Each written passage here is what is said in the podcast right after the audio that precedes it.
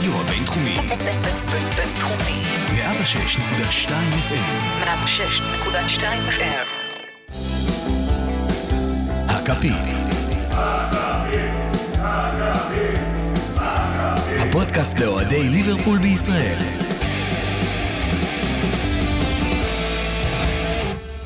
ברוכים הבאים לפרק 50 החגיגי של פודקאסט הכפית, הפודקאסט לאוהדי ליברפול בישראל. כאן ברדיו הבינתחומי בהרצליה, 106.2 FM. אני אריאל מורחובסקי, ואיתי רותם זמורה, גיא רגב, וחוזר אלינו אופיר ברבירו, מה הולך? טוב, נו, תגיבו משהו. חבורה של יפשים. התחברת לפינת המגיש ב-WW ישראל. פעם הבאה אני מביא לך גם את שי סידי, איך אני? לא, לא, לא. שעשה- שיעשה לך פרק, אני לא שיהיה כל. כך נוראי באוזן, שאנשים יתגעגעו לפרק של ה Christmas. שאפרופו, אנחנו מתקרבים לאט לאט לשנה מאז אותו פרק, אולי נדחה לכם. הפתעה. לא, לא, לא. אני לא הגבתי כי, כי חשב, כי סידרתי את החומה. ספוילרים, ברבירו. סליחה. גיא, מה הולך? 31 משחקי ליגה רצופים ללא הפסד.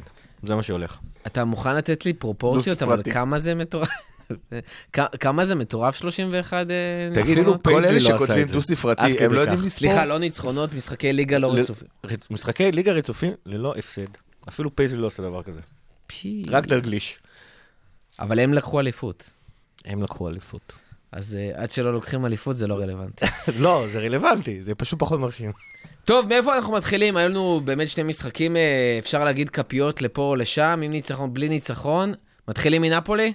מתחילים מנפולי. יאללה, אה, הדבר אולי הכי משמעותי, לפני שאנחנו מגיעים בכלל למה קרה במשחק ואיך היה המשחק וכמה נוראי היה הבונקר שלהם, טיילור ובנזין נפרדו. הוא יותר גרוע מטיילור ובנזיני נפרדו. מה, טיילור ובנזיני נפרדו? זה מה שתמי ברבירו, אמרה, אתה אני לא? יודע. אולי טיילור אותו לכלא. ברור. שאני יודע מי זה טיילור ובנזיני, יש לי ילדה בת שבע בבית, איך אתם יודעים מי זה היא טיילור? לא, היא שבורת לב עכשיו. בסטד. מידע מידע לא נחוש שאתה אוסף בקבוצות וואטסאפ אה, שאתה לא מבין מה אתה עושה בהן. די, אני שבור עכשיו, אתה גמרת אותי, אתה רותם. שבור? אני שבור, מה זה זה? זה... זה... אתה שבור? אני אגיד לך מי שבור. פביניו שבור. חודשיים, עכשיו, אני אגיד לך מי שבור, לא פביניו, אני אגיד לך מי שבור, אנחנו שבורים. שעכשיו פביניו חודשיים בחוץ, השחקן של הרלרנו עליו מתחילת ה...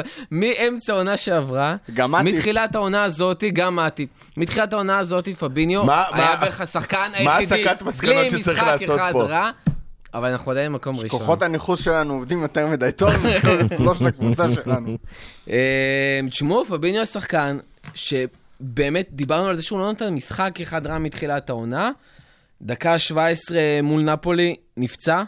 אה, כרגע דיווחים חודשיים או עד חודשיים בחוץ. עם מאטיפ אה, אמרו couple of weeks והוא כבר חודש ומשהו בחוץ. הוא הרגיש לנו כבר בנפולי קצת שהוא חסר, גם מול ברייטון טיפה. הפחד האמיתי זה המשחקים הבאים בעצם. אה, כן, פביניו סופר קריטי למערך שלנו. אנחנו לא משחקים בדיוק אותו דבר בלעדיו. אנדו לא יכול לעשות מה שפביניו עושה באותה יעילות ובאותו ביטחון. יצא לי לראות קצת את המשחק נגד ברייטון, אנחנו עוד נגיע אליו, אבל... אה, מזל שראית. כן, אה, ככה על הדרך, אפילו פעם וחצי. יפה. לא עשיתי גיא פעמיים, אבל הצלחתי לתפוס פעם וחצי. אה, גיא ראה ארבע בבינג'. זה היה... טוב, אנחנו נגיע למשחק הזה אחר כך. אבל אה, כן, פביניו סופר קריטי. זה גם מוריד את ה... עם כל העומס משחקים שלנו, עזוב את פביניו ספציפית. והמשחקים עצמם יחסית קלים, חוץ מזלצבורג, שזה משחק לא פשוט, אבל אפשר להסתדר בלי פביניו. כל הסיפור הוא שאין לך עכשיו יותר מדי מקום לרוטציה בקישור. הרוטציה שלך בקישור הצטמצמה מאוד משמעותית בדבר הזה, והמשחקים עצמם לא כל כך קשים, הרצף משחקים עם שחקן פחות בקישור זה משהו בהחלט מעורר דאגה. אם אני אגע ברוטציה, בכל זאת, אוקס כבר חוזר לכושר, אנחנו רואים אותו משחק, גם תורם. אה, קייטר כבר אנחנו לא פצוע, לא, לא, כבר איזה שבועיים. אנחנו לא רואים אותו משחק. אה, לא רואים אותו עדיין משחק. אה, שקירי אפילו היה על הספסל באופן אה, משמח. אז בסופו של דבר, וללאנה, בכל זאת, נתן דקות. אה, אז כן יש לך שחקנים, אתה יודע, לרוטציה בקישור, אבל אה, ג'יני זה לא שחקן שאתה כן יכול לראות אותו עכשיו, או מושך, אתה יודע, בקישור האחורי? אני אגיד לך מה הבעיה שלי עם ג'יני בקישור האחורי. אחד הדברים שדיברנו עליהם בתור התפקיד של ג'יני זה לשחרר מלחץ, לקבל את הכדור עם הגב למגרש, שיפעילו עליו לחץ, ואז הוא משתחרר מהלחץ הזה ומוציא התקפה. כשהוא על הדרך בדרך כלל מבטל איזה שחקן יריב אחד לפחות. זה משהו שהרבה יותר בעייתי לעשות כקשר אחורי, כי אם אתה מאבד את הכדור כשאתה הקשר האחורי שמנסה לעשות את זה, בעיה. אתה נשאר חשוף לגמרי, זה משהו שיכול להרשות לעצמו לעשות, והוא עושה את זה בהצלחה מטורפת, כן? זה לא שהוא הולך לאבד עכשיו ארבעה כדורים במשחק, אבל אתה לא יכול להרשות לעצמך אחד כזה, כשאין מאחוריך קשר אחורי. אז כשיש מאחוריו את פביניו זה בסדר, כשהוא הקשר האחורי, אני מבחינתי בתור קלופ לא... זה, זה סיכון שאי אפשר לקחת, אתה צריך לשים, אם אתה רוצה לשחק איתו בתור קשר שמסוגל גם uh, לשחרר לחץ ולקבל כדור עם הגב למגרש, הוא לא יכול להיות הקשר האחורי. Uh, אני חושב שאתה מאבד יותר מדי מהיכולות של ג'יני כשאתה מוריד אותו אחורה. אנדרסון לעומת זאת גם יותר אנדרסון. סולידי שם. אנדרסון. טוב, מעבר לפביניו, היה לנו פה עוד משחק שלם, אחרי הפציעה שלו גם עוד איזה 70 ומשהו דקות. גיא, מה ראינו במשחק הזה, ולמה לעזאזל כל כך התקשינו מול הקבוצה שאמרנו בתקופה ממש רעה? אתם פה צעירים, אז אתם לא זוכרים את הימים האלה שהליגה האיטלקית הייתה הליגה הטובה בעולם. אה, זה היה ככה באזור שנת 85 עד 95 וכאלה, בדיוק כשליברפול יצא לחופש מה, מאירופה, לפגרה. לפגרה מאירופה. אה, ובימים האלה, בכלל, הכדורגל האיטלקי ידוע ככדורגל ענתי, זה מה שנפולי באה לעשות, היא באה לשחק 4-4-2. אה, כל עוד היא הייתה צריכה את השער, אז החלוצים שלה היו קצת יותר קדימה, הלכו לצדדים לשטחים שהם מאחורי המגינים שלנו וחיפשו להתקיף אותנו ממתפרצת. אגב, זה לא עבד להם. אם פבינו לא היה יוצא, לדעתי לא היה שער. אה, אפשר לחשוב אם... אם אם היה ג'ין- שורקין לפאול גם לא היה שם. גם, זה גם נכון. אה, לא, אבל מעבר לזה, זאת אומרת, זה, היה התקפה ראשונה אחרי שפביניו פביניו יצא, ג'ינו יודע צריך ככה להתאקלם. אה, זה, לא, זה לא היה קורה. once הגיע הגול, והמטרה של נפולי הייתה להוציא תיקו. once הגיע השער, לא היה שום סיכוי שננצח את המשחק בסופו של דבר, אתם ראיתם את זה, זה, זה עבר להיות שני קווים של ארבעה שחקנים הרבה יותר צפופים אה, בתוך רחבה, לא היה שטח בשיט. אה, ולא רק זה, אה, בדרך כלל כשאנחנו לוחצים, אז את הריקושטים הקשרים שלנו לוקחים. הפעם, כיוון שנפולי כבר לא חיפשה לבעוט לשער, אגב, היא לא בעטה לשער מאז שהיא כבשה, היא לא בעטה בכלל לשער שלנו, אף, אפילו פעם אחת. התפקיד של החלוצים באותו רגע היה להיות אלה שמשיגים את הריקושטים. ובגלל הדברים האלה, כל הגלים גלים שאנחנו רגילים לראות uh, כשליברפול תוקפת, שאנחנו תוקפים, יש ריקושטים, הקישור שלנו הוא זה שמשתלט על הכדור, פתאום יש שם איזה שני חלוצים מאוד מאוד זריזים שמפריעים לך לקחת את הכדור, כמה פעמים הם אפילו הצליחו גם uh, להוציא קצת למתפרצת. Um, לא כיף לשחק נגד בונקר איטלקי, לא כיף לבונקר, לשחק נגד בונקר איטלקי, בעיקר- כשהוא מוביל 1-0. זה סיוט שלא יתואר, אז זה פשוט היה הסיפור של המשחק. רותם? אה, היו שם, תראה, זרקתי בקטנה על הפאול. אני מבחינתי, יש לי איזה פטיש קל עם אה, שיפוט. ו... מה אתה אומר? מה אני אומר, כן. לא, זה... אה, היינו צריכים לעשות יותר במשחק הזה. המז... כמו שאני אומר על כל פעם שאני מתלונן על השיפוט, לא על זה הוכרע המשחק, אה, למרות שזה היה השער היחיד שלהם, אבל בספר... דווקא, לקבוצות איטלקיות אתה יכול להגיד שעל זה הוכרע המשחק. אם, הוא היה שורק לעבירה, לא היה שער, ואם לא היה שער, המשחק היה נראה אחרת לגמרי. ויכול להיות שהיית אוכל את זה במתפרצת אחרת, אבל זה לא משנה. ברגע שרואים שם באחד ההילוכים החוזרים, פשוט מדהים, איך מרטנס רואה את הכדור אה, עף לכיוונו, מאחוריו עומד ון דייק, בערך פי ארבע בגודל ממנו, ון דייק עולה לכדור, מרטנס מסתכל, אומר, "א- אין מצב שאני כאילו עולה ליד הקולוסוס הזה לכדור גובה, טאק מכניס קטנה למותן של וירג'יל, שגם נפצע בעקבות זה, זה לא היה רק בעקבות הנפילה, ולפי ספר החוקים שאני מכיר, אסור לך לעשות challenge עם שחקן לאיזשהו עימות פיזי, אם אתה לא מנסה להגיע לכדור. ברגע שלא היה ניסיון של מרטנס להגיע לכדור, אסור לו להפריע לוון דייק להגיע לכדור, זה לא חוקי.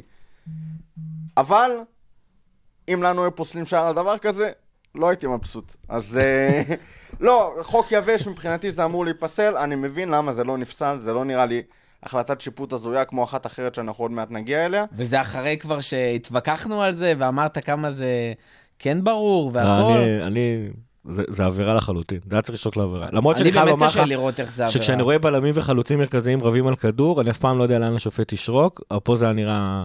רואים את מרטנס, מסתכל על ונדייק, רואים את מרטנס, אה, המרפק הייתה קרובה לגוף, נכנס בחברה בתו- ב- בכוונה בווירג'יל, וירג'יל באוויר, מרטנס לא עושה שום ניסיון להגיע לכדור, לא מבין איך לא שרקו את זה, באופן נחרץ, לא מבין איך לא שרקו את זה. בגדול אני מסכים איתך, אני אסייג על מה שאמרתי, שאני מבין איך לא שרקו את זה, זה... אני מבין למה עבר לא פסל את זה ברגע שזה לא נשרק בלייב. אה, על הדעות שלנו, כן, אנחנו, אבל אנחנו עבר- מאוד אם מסכימים, עבר אבל, היה, כן, אם עבר... אבל אתה יכול כן. לשלוף כמה אנשים שהם לא מסכימים עם זה, וכמו שאנחנו מכירים את VAR, זה מספיק בשביל אה, שלא יתערב במהלך. חוץ מזה, ראינו נפולי, אה, רגע, עדיין על השער, סליחה. כן, אתה כאילו fucking סיומת של מרטנס.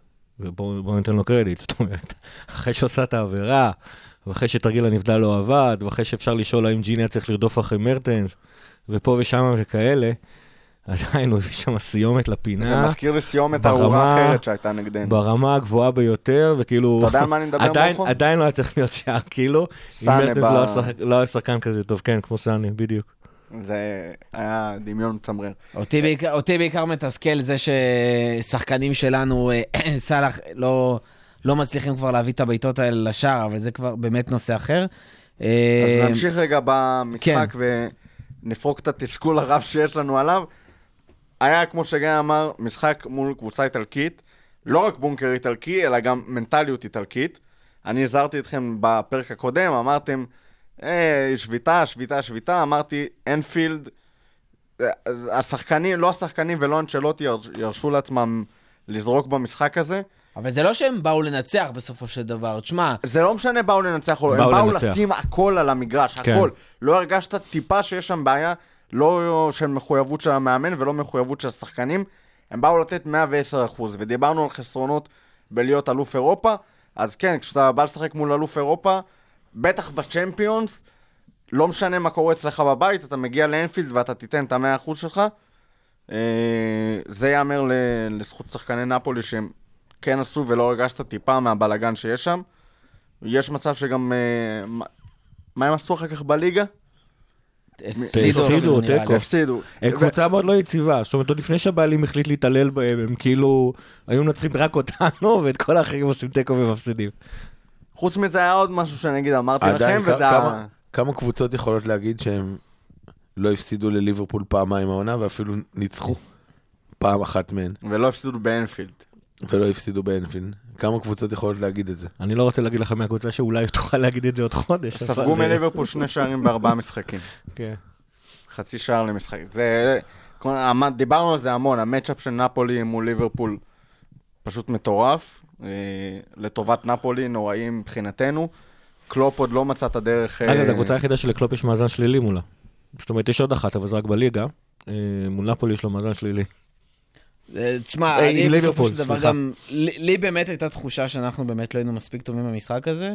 זאת אומרת, גם הזעזוע בהתחלה, גם עם פביניו, גם עם ונדייק, לא היה ברור אם אה, יש שם פציעה או אין פציעה של ון דייק. השער המעצבן הזה תחילת המשחק. בסופו של דבר, דקה 60 ומשהו, השווינו, 65 אם אני לא טועה עם הגול של לוברן. היה שם מספיק זמן אה, לא- להוסיף עוד שער.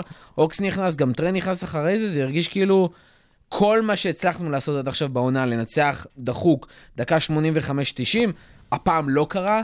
אה, אם זה בגלל הבונקר של נפולי, או בגלל שאנחנו פשוט לא היינו זה גם היה- מספיק טובים. לא, אני זה חושב היה שזה... חוסר סובל- סבלנות מטורף שלנו. אני רק לא מבין איך חודשיים אני כבר צועק, יאללה לוברן, כל פעם שיש בעיטה, אה, כל פעם שיש כפרה, אני וטלסי צועקים זה- כבר שמונה שנים יאללה סקרטל, והוא לא משחק כבר ארבע שנים במועדון. סט פיסס, זה לא... אני צועק כבר אה, כמה? גיא עדי, כל פעם שאנחנו במולי, אני צועק יאללה לוברן, יאללה לוברן, כל פעם שיש בעיטה חופשית.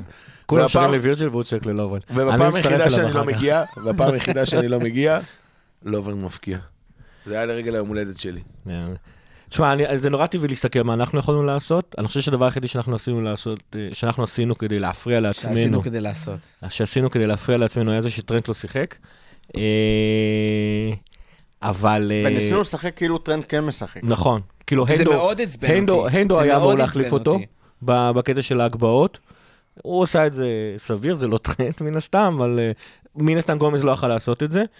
אה, דווקא פבינו, ניסינו. אגב, דווקא הפציעה של פבינו, אם לא היה קורה השער מיד אחרי, קצת פחות אה, אה, הייתה אמורה להפריע למשחק, כי עוד פעם, כי נפולי באו להסתגר. אני- שער מיד אחרי ששחקן כן, שלנו כן, יורד לא, לא, אני אומר, סבור, מבחינה הזאת, כן, כמו שאמרתי, לג'יני לי לוקח להתאקלם והכל. מבחינת אבל ה... כאילו, איך המשחק היה אמור להתנהל, גם ב-0-0, גם זה שהיינו בפיגור של 1-0, החשיבות של פביניו אה, היא פחותה יחסית לזה שיש לנו שחקנים שיכולים להחליף אותו, כמו הנדו וג'יני, אה, ו- והעובדה של, שנפולי באה להסתגר, אז אני שוב אומר, למעט טרנט ש- שפה באמת הפרענו לעצמנו, זה נורא טבעי להסתכל על אה, מה אנחנו היינו יכולים לעשות, עזוב. נפולי באו להסתגר, לקחת את הבונקר, ומרגע שהיה 1-0 היה כתוב מקסימום תיקו על המשחק הזה. צריך לתת, צריך לפעמים לתת קרדיט ליריבה. לפני שנייה הרמנו את זה, רותם, כל העניין הזה של אה, לשחק עם טרנט בלי טרנט, אני חושב שהגיע היום שאמרנו, כאילו, השיטה לא עובדת עם כל שחקנים, לא שווה לשחק על השיטה, לא משנה מה, כי גם כשהגבהנו מהצד של רובו, בשיטה שהגבהנו במשחק הזה, וגם כשהיו הגבהות סבבה של אה, גומז, זה לא היה זה. אה, היו כל הגבוהות ה- סבבה של גומז? היו שם, היו שם לא, לא כמה... של גומז, של הנדו. היו שם גם כמה הגבהות סבבה. של גומז. אה, היה שם מצב יפה של לא בובי שהגיע ממנו. אתה צריך להגביה כן. מושלם. אבל אני זהו, לא- זה בדיוק אבל אני העניין. לא בטוח שגם טרנט היה מצליח. שלושה, מול שלושה בלמים, ברביעיית ההגנה, הוא עלה שם עם בלם מגן ימני, מאוד גבוהים. אנחנו מרימים ל- בתוך הרחבה, למרכז הרחבה, עם שוער מאוד טוב בגובה. תשמע, לא היה סיכוי, אני לא, לא מבין איך... בדקה... היו לי- אתה עולה למחצית שנייה, איך אתה לא משנה את היו זה? לי שתי בעיות משמעותיות עם המשחק הזה, חוץ מזה שגומז היה מגן ימני, ואני חושב שאני לא מדבר פה רק בדעת עצמי, אני לא רוצה לראות את גומז מגן ימני יותר בחיים במפעל שאינו גביע הליגה. האמת שלא נעים לומר, בכושר הנוכחי של ב- גומז, כן, אני לא רוצה הוא לא- הוא לא מספיק- הוא לא מספיק טוב. הוא מוציא את לאלנה באור חיובי. אבל חוץ מזה. שני דברים. דבר ראשון, אה, אני מדבר על זה פה כבר תקופה, אתם לגמרי לא הבנתם את ה... לא לגמרי הבנתם את הנקודה שלי, אבל ההתמודדות עם קבוצה לא פיזית, אלא אגרסיבית על סף האלימה, זה לא שאנחנו לא עומדים בפיזיות עצמה, משהו בראש, אנחנו נותנים יותר מדי לעצבים מהמשחק הפיזי האגרסיבי הזה, להשפיע עלינו, וראינו את זה בין היתר במיליון קרוסים שלנו, שלא לא היינו סבלנים. כשאנחנו באח... בפיגור 1-0, דקה 80, אני רואה יותר סבלנות מאשר האחת-אחת הזה דקה 70.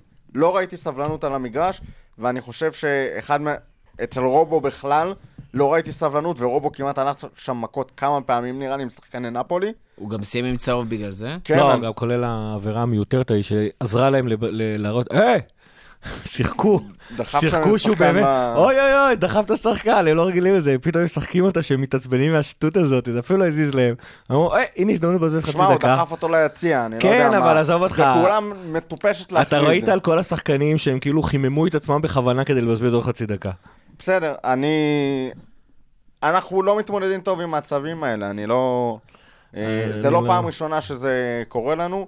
מבחינתי זה משהו שקלופ צריך לשים עליו דגש בפן המנטלי. מעבר לזה, רגע לפני שאנחנו מסיימים עם נפולי, לא, אבל רגע, אפשר לענות לדבר הזה? טני, כי אני לא מסכים, מן הסתם. אה, כן, גיא. ליברפול היא קבוצה מאוד מאוד הוגנת. אנחנו הכי מעט עבירות, הכי מעט צהובים בליגה. כבר אי אפשר להגיד הכי מעט אדומים, אבל זה. אה, זה נכון, אבל בינתיים עוד לא ראיתי אף challenge שהציבו לנו, ואנחנו לא נענינו לאתגר, כולל אגב נפולי. זה פשוט, אה, אני לא חושב שזה הבעיה, הייתה פה יכולת להתמודד עם האגרסיביות שלהם. לקבוצה שיש את וירג'יל והנדו וג'יני ואפילו סאלח, שראינו אותו מתמודד עם קוליבאלי, לא חושב שלא הבעיה, לא, לא פיזיות ולא אגרסיביות. אה, זה קורים הדברים האלה. טוב, טוב, ו- רגע, במשפט, כן. פרק קודם, לפני נפולי, אמרתי שאני רוצה לראות קשר מהאמצע, שיוכל לתת לנו את האיום הזה מקו שני, כי משחק קודם נגד נפולי, הלכנו לאגפים, ניסינו לעשות מה שניסינו לעשות במשחק הזה, זה לא עבד, קלופ שינה את זה בסוף המשחק הקודם, זה עבד מעולה, והוא עוד פעם נסוג מזה במשחק הזה, ולא החזיר את התוכנית משחק הזה, הזאת כמעט בשום שלב.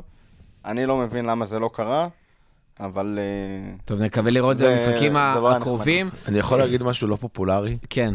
תמיד, בשביל זה אתה פה, כפרה. כן, בשביל זה, בשביל זה משלמים לי. כולם- כולם פה אומרים אה, זוכים באליפות, ורק אתה? אומר שאנחנו צריך, נחזור. אה, משלמים לי מלא, אל צריך תשאל. לפנות להנהלה? אה, מורה בישראל שאומר שמשלמים לו מלא, אתה מבין? נו, כן. לכאורה. לכאורה. מה, קנינו פעם. קולה בקפיטריה, אז וואי, עכשיו. בשבילו... אני אני אגיד משהו לא פופולרי. כן. זה מה זה לא מעניין אותי. באמת, אני מבחינתי שנודח ממקום רביעי, למרות שזה לא יקרה. באמת. אני- אה, זאת הבעיה, שאתה לא יכול לסיים מקום רביעי, אתה יכול לסיים מה, הכי גרוע אז שלישי. זה נורא, זה איום זה ונורא. יותר גרוע. מלסיים רביעי. נכון. על- אז אני- רגע, להיות בוא- מודח בוא, מהצ'מפיונס אה, הרבה פחות מפריע לי מעצם העובדה שנודח לתוך הליגה האירופית. תראה איזה קבוצות יש שם. ארסנל משחקת בליגה האירופית, מה... מנצ'סטר יונטד משחקים בליגה האירופית. השם גיא, ירחם. בוא תסביר לנו מה קורה במחזור האחרון. אז האמת היא, הנזק הכי גדול של המשחק הזה, שאנחנו, יש לנו עוד משחק חשוב לשחק בדצמבר. במקום לשלוח את ה-under 23 מה זה בהכנה? ל... כן, כן, לא. לגביע? אתה חייב, לנ- האמת היא, אם היית מנצח. את- אם היית מנצח את נפולי, היית שולח לשם את האקדמיה, עולה נו, מהמקום הראשון להם, אה, ושמח. עושה להם הכנה ל... יש לך שני משחקים. בשבוע, כל שבוע, יש לך את הגמר המקולל הזה של גביע העולם. אה, היה נחמד אם היה לנו משחק מנוחה אחד, זה לא עולם עשינו את זה. לשחיתות ארגונית. כן, לא שנה עשינו הבאה את יש זה. לך גביע הגלקסיה. בוא, בוא, בוא ננסה לעשות את זה פשוט. קודם כל, נשים לאוסטריה. אם מנצחים, עולים מהמקום הראשון. אם עושים תיקו, אז עולים בטוח, ואם נפולי לא מנצחת את גנק ב- ב- בנפולי באיזושהי צורה מוזרה, אז לא אנחנו אפילו... אבל זה היה בחוץ. אז אנחנו אפילו עולים מהמקום הראשון. מספיק ל- לזלצבורג 1-0 בעצם בשביל אה, כן, אם, להעיף אם אותם. אנחנו מפסידים, זלצבורג. אם, אנחנו מפסידים, זלצבורג בטוח עולה, ואנחנו נעלה רק אם נפולי תפסיד בין נפולי לגנק, ויש תסריט הזוי במיוחד, אם אנחנו מפסידים בשער אחד, אבל כבשנו לפחות ארבעה שערים, זאת אומרת, אם. הפסדנו 5-4 לזלצבורג, אז עולים. ואם נפולי מפסידה, אנחנו אפילו עולים מהמקום הראשון. רותם, כמה סיכויים בקיצור, הכי פשוט, צריכים. תיקו. צריכים תיקו ומעלה, יאללה. מספיק תיקו בשביל לא להגיע לאירופית, כן. ועם ניצחון וואי, אנחנו גם אירופית יוצאים זה מהמקום. נורא. מסיימים גם במקום הראשון, לא משנה מה נפולי אירופית עושה. זה נורא. זה אכן נורא. רק לא רוצה. אירופית. ימים חשוכים יותר גרועים. מלילות בסטוק. וואו. אה, טוב, אנחנו עוברים. אה, המשחק האחרון שלנו בעצם זה היה ניצחון על ברייטון בליגה בשבת האחרונה. אה, היה משחק הזיה. הזיה, רגע, אבל אני אגיד למה הזיה. כי רוב המשחק, ממש רוב המשחק, 75 דקות, היה סבבה. 2-0, שני בישולים של טרנט, שני שערים של וירג'יל, כולם סבבה, יאללה, נצחים את המשחק הזה. כולם דיברו על אפשר לתת שם 5 ו-6 ו-7, איך אנחנו לא מובילים 4-0 במחצית. אממה, קורים שני דברים. אחד, אה, שקרו ממש ברצף. אחד, אדום של אליסון, שמחליט פשוט לצאת מחוץ לרחבה, לקפוץ עם שני ידיים. ממש. אני- אני רק לוברד החליט להיות לוקאס לייבה, לא, ולעשות רגע, עבירה על רגע, סוף רגע, אני, הרחבה. אני רק רוצה להגיד פה משהו. בתור אה, מישהו שהיה שוער על בנערים בית הפועל כפר סבא, כבוד. אה, ושם נגמרה הקריירה בערך. אה, אני רוצה להגיד ש, שגם שהוא עשה את השטות כביכול, לכאורה הזאתי, זו לא שטות. אתה מצפה, שמר על שער נקי. אתה מצפה מהשוער שלך שיהיה לו את האינסטינקט הזה בדיוק. ואם אין לו את האינסטינקט הזה, אז, אז פה הבעיה. והיה לו אינסטינקט, הוא פשוט לא הבין איפה הוא נמצא. אבל מבחינת אינסטינקט לעצור את הכדור, זה היה אינסטינקט מדהים, זה מה שאתה מצפה אבל מהשוער. לא, לקפוץ, אגב, אתה יודע, לפני עם זה- שני הידיים לא, לפני למעלה. זה, לפני זה הוא משחק sweep, הוא משחק קדימה, הוא משחק מאוד מאוד גבוה, וכאילו, לפני כן הוא עצר שלוש כאלה לפני עם כן הרגל. נרלרתי עליו, וזה שהוא עצר שלוש בגלל ו- זה אני אומר, זה לא הייתה טעות טיפשית, כן. כמו שאמרו לזה, זה טעות אינסטינקט של. שוער. אתה מצפה ששוער, הכדור מגיע, יהיה לו אינסטינקטים, על, על זה שוער נבנה. הבעיה זה לא, שלי לא עם נבנה על היד שהוא האינסטינקטים הרים. שלו. האינסטינקט פה היה מאוד רע. לא הבעיה נכון. שלי לא הייתה עם היד שהוא שלח לכדור, הבעיה שלי הייתה עם המיקום שלו, וכשאתה sweeper keeper, אתה לא יכול להצליח ב-90% מהמקרים. אתה צריך 100% הצלחה, כי אחרת, כשאתה לא מצליח, כן, אז אה, או שאתה מקבל גול, או שאתה מקבל וכבר אדום. הייתה לו את הטעות שנה אתה לא יודע את זה מראש, אתה... הוא- עצר לא שם, הוא? עצר שם, שלושת המקרים הקודמים שהגיעו ככה בדיוק, הוא עצר. אין בעיה, אבל זה 3 מ-4 זה... נו, בסדר, אבל אתה יודע, הוא לא התכוון לא. לעצור. כאילו, מה, תגיד לו, עכשיו תגיד לו, אל תשחק sweeper keeper, וזה... לא, אבל תעשה את זה יותר טוב. סבבה. אבל אליסון, אתה יודע, טעות ראשונה. טעות כזאת ראשונה בעונה וחצי שהוא פה. ראשונה זה לא. אני לא קורא לזה טעות, אני קורא לזה אינסטינקט של שוער. טוב, יאללה, תתקדם. רגע, והדבר השני שרציתי להגיד זה בעצם המצב ההזיה שהיה שם עם דנק, שרותם אה, תכף יגיע לפינת אה, פינת השיפוט הנוספת אה, במשחק, בפרק הזה, ב pod הזה. בעצם. אחרי הנגיעה של אליסון, אליסון מקבל אדום, סבבה, מוחלף. אה, אוקסי מלוטו יוצא, אדריאן נכנס, נכנס לשער. ובזמן שאדריאן מסדר את החומה, פתאום אתקינסון מחליט ככה רנדומלית לשרוק, דנק בועט לפינה של, ה... של השער שבעצם הייתה פנויה לגמרי. אה, אגב, הוא לא החליט רנדומלי, דנק ביקש ממנו לבעוט, אז הוא הסכים. אז כן, בסדר, תשמע, אה, ההחלטה פשוט לא, לא הגיונית בסיטואציה שהייתה שם על המגרש. אני, אני, אה, בזמן שראיתי את זה, היה לי באמת אה, מין תהייה פילוסופית כזאת עם עצמי, אה, מה יותר גרוע, אה, פגרה או, או אטקינסון. ואני לא בטוח שיש לי פה תשובה חד משמעית, אני די בטוח שאטקינסון שאטקינסון. יותר גרוע, כן. אה, רותם, אתה רוצה להסביר לנו בעצם בדיעבד למה השריקה הזאת הייתה כל כך הזויה? אפילו לרמת האטקינסון, שהוא מאוד שנוא על ידי אוהדי ליברפול בתקופה האחרונה? דרך אגב, שונא את ליברפול, זה... רותם, אני יכול לעודד אותך? כן, אטקינסון שופט דבר נגד אני יודע. אני כבר... שתדע. אה, קיבלתי את הבשורה, המרה. כן, אני כבר הספקתי לעבור את כל הזכרנו שלבי ה- פעם שאם האבל. אם אתקינסון היה שופט את ליברפול וסיטי, הן היו קבוצות של 60 נקודות? בעונה? בעיה. כבר- אמרנו את זה פעם? אז. ככה, אה, אדון, ייקום אה, דמו. אדון אדריאן עולה למגרש ביום אה, נובמבר, דצמבר, זה עוד היה נובמבר? כן, נובמבר ביום קר. נובמבר קר, קפוא, חמש מעלות בליברפול, עולה מהספסל אחרי שהוא יושב שם בנחת, אחרי ה... כל המחזורים שלו בתור מחליף של אליסון, הוא כבר uh, התרגל חזרה לנוחות של הספסל. מסתמס עם יושב, מיניולה. מריץ דחקות עם החבר'ה וזה, משחק על מי מנוחות. פתאום, שלום מדברת uh, מש"קית קישור, אתה מוקפץ. צו שמונה, עולה למגרש בלי חימום כמעט, בלי כלום, לא עוברים שם, קושר לו את הסורכים כי אי אפשר לקשור סורכים כפפות. נכנס לשער, והימ"ח לא מוכן. ואז אה, קודם כל הטעות הראשונה, כשמסדרים חומה, אמור להיות שחקן אחד עם הגב למגרש, עם הפנים לשוער, שמקבל הוראות מהשוער. אדריאן עומד שם, אתה רואה אותו צועק, הנדו, הנדו, הנדו, הנדו, וכאילו... עוד, עוד, עוד, עוד, פיקס.